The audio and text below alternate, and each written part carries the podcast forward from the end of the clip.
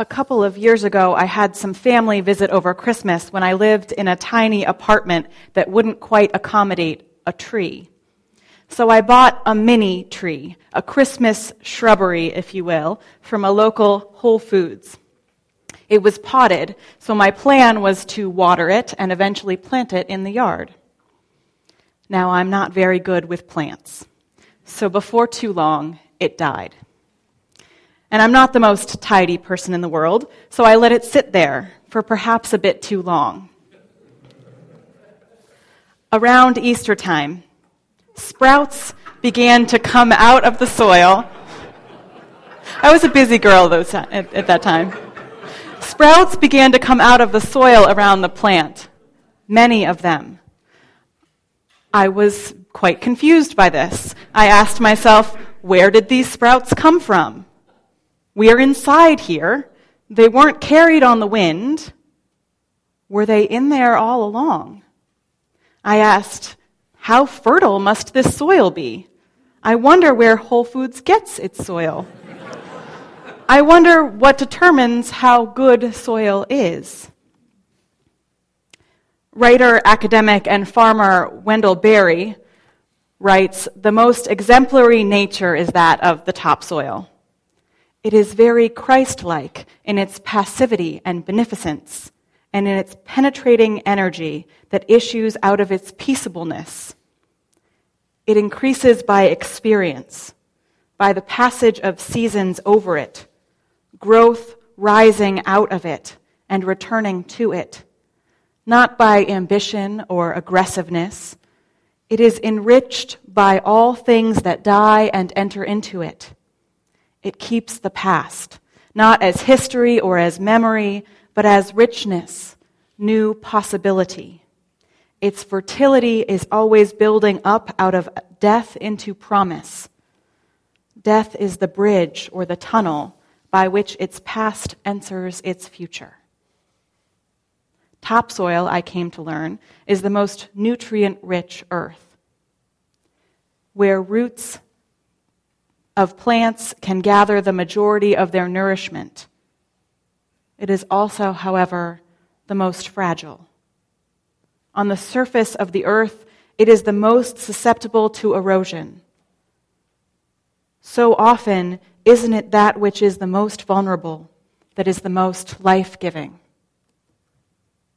Now, in our modern, increasingly urban society, compost has become a major supplier of nutrient rich fertilizer.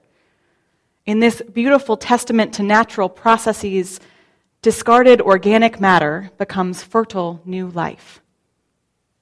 In his book, Present Moment, Wonderful Moment, Thich Nhat Hanh has this to say about it Garbage can smell terrible, especially rotting organic matter but it can also become rich compost for fertilizing the garden. The fragrant rose and the stinking garbage are two sides of the same existence. Without one, the other cannot be. Everything is in transformation. The rose that wilts after six days will become part of that garbage. After six months, the garbage is transformed into a rose. When we speak of impermanence, we understand that everything is in transformation. That this becomes that, and that becomes this. This cycle of organic matter's transformation can be seen throughout creation. In the giant tree that is fed by the dying of its own leaves, and in the letting go of some part of yourself that makes space for your own growth. We are each spiraling around ourselves in this cycle of transformation. Sometimes we let things go willingly because we can see that we are outgrowing them or because we know that, we will, that what we will gain will be worth the loss. Sometimes something or someone is ripped from our grasp without any reasonable explanation. However, it comes we are always letting go or leaving behind or casting off so many things. And in their place, we are creating the space for the blossoming of our own souls. We are opening up to the excitement and anticipation of new possibilities before us. We are cultivating more life affirming and life giving selves. We are being reborn again. I like to think of each day as a chance to begin again anew. Morning has come, we arise and greet the day.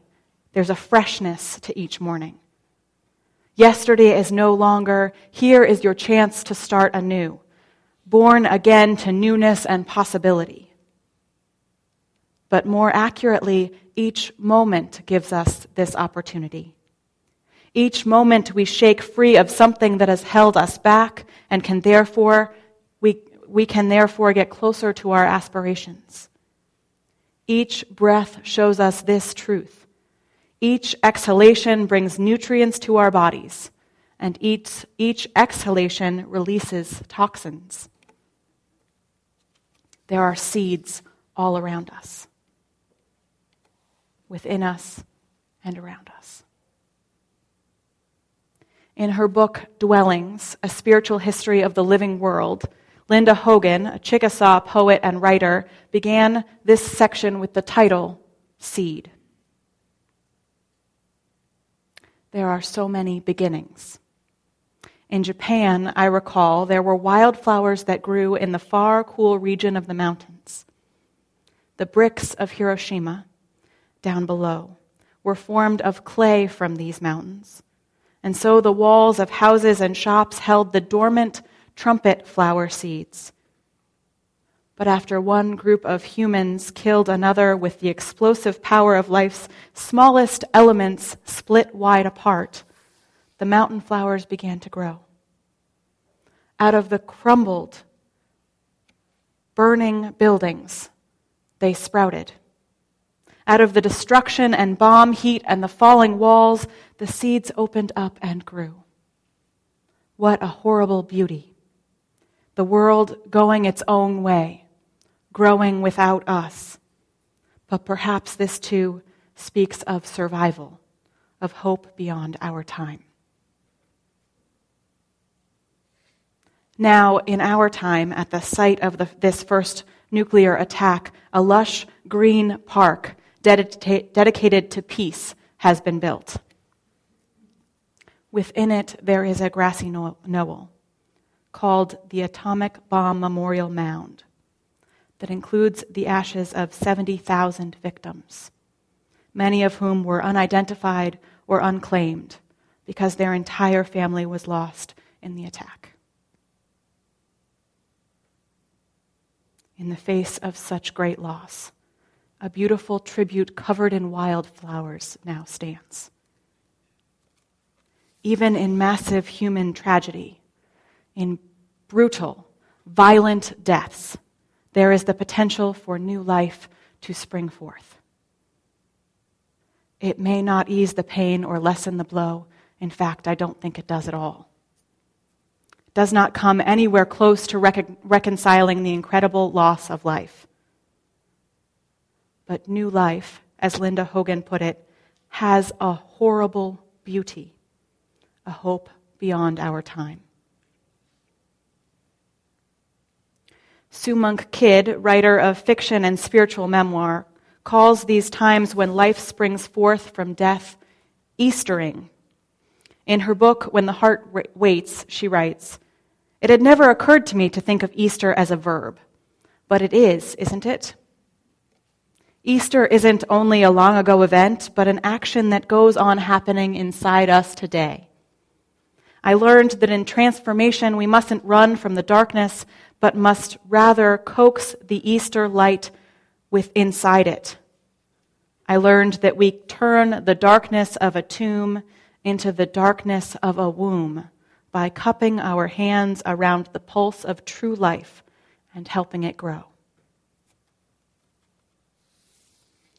in our moments of darkness, of loss, pain, or death, where, the, where is the most possibility for growth?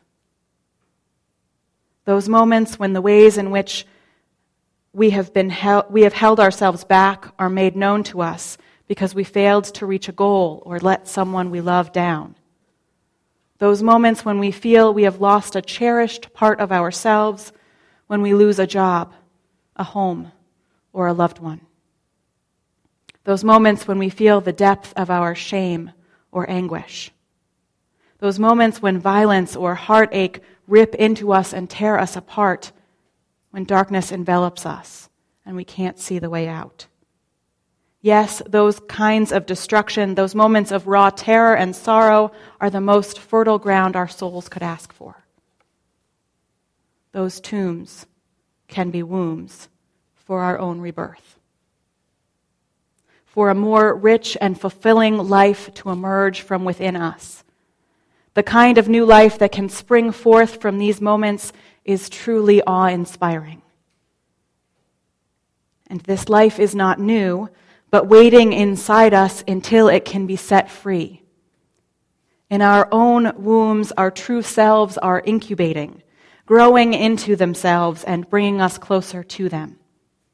And in the dark and dank tombs of our lives, in the richness of our own brokenness, our fertility is abundant.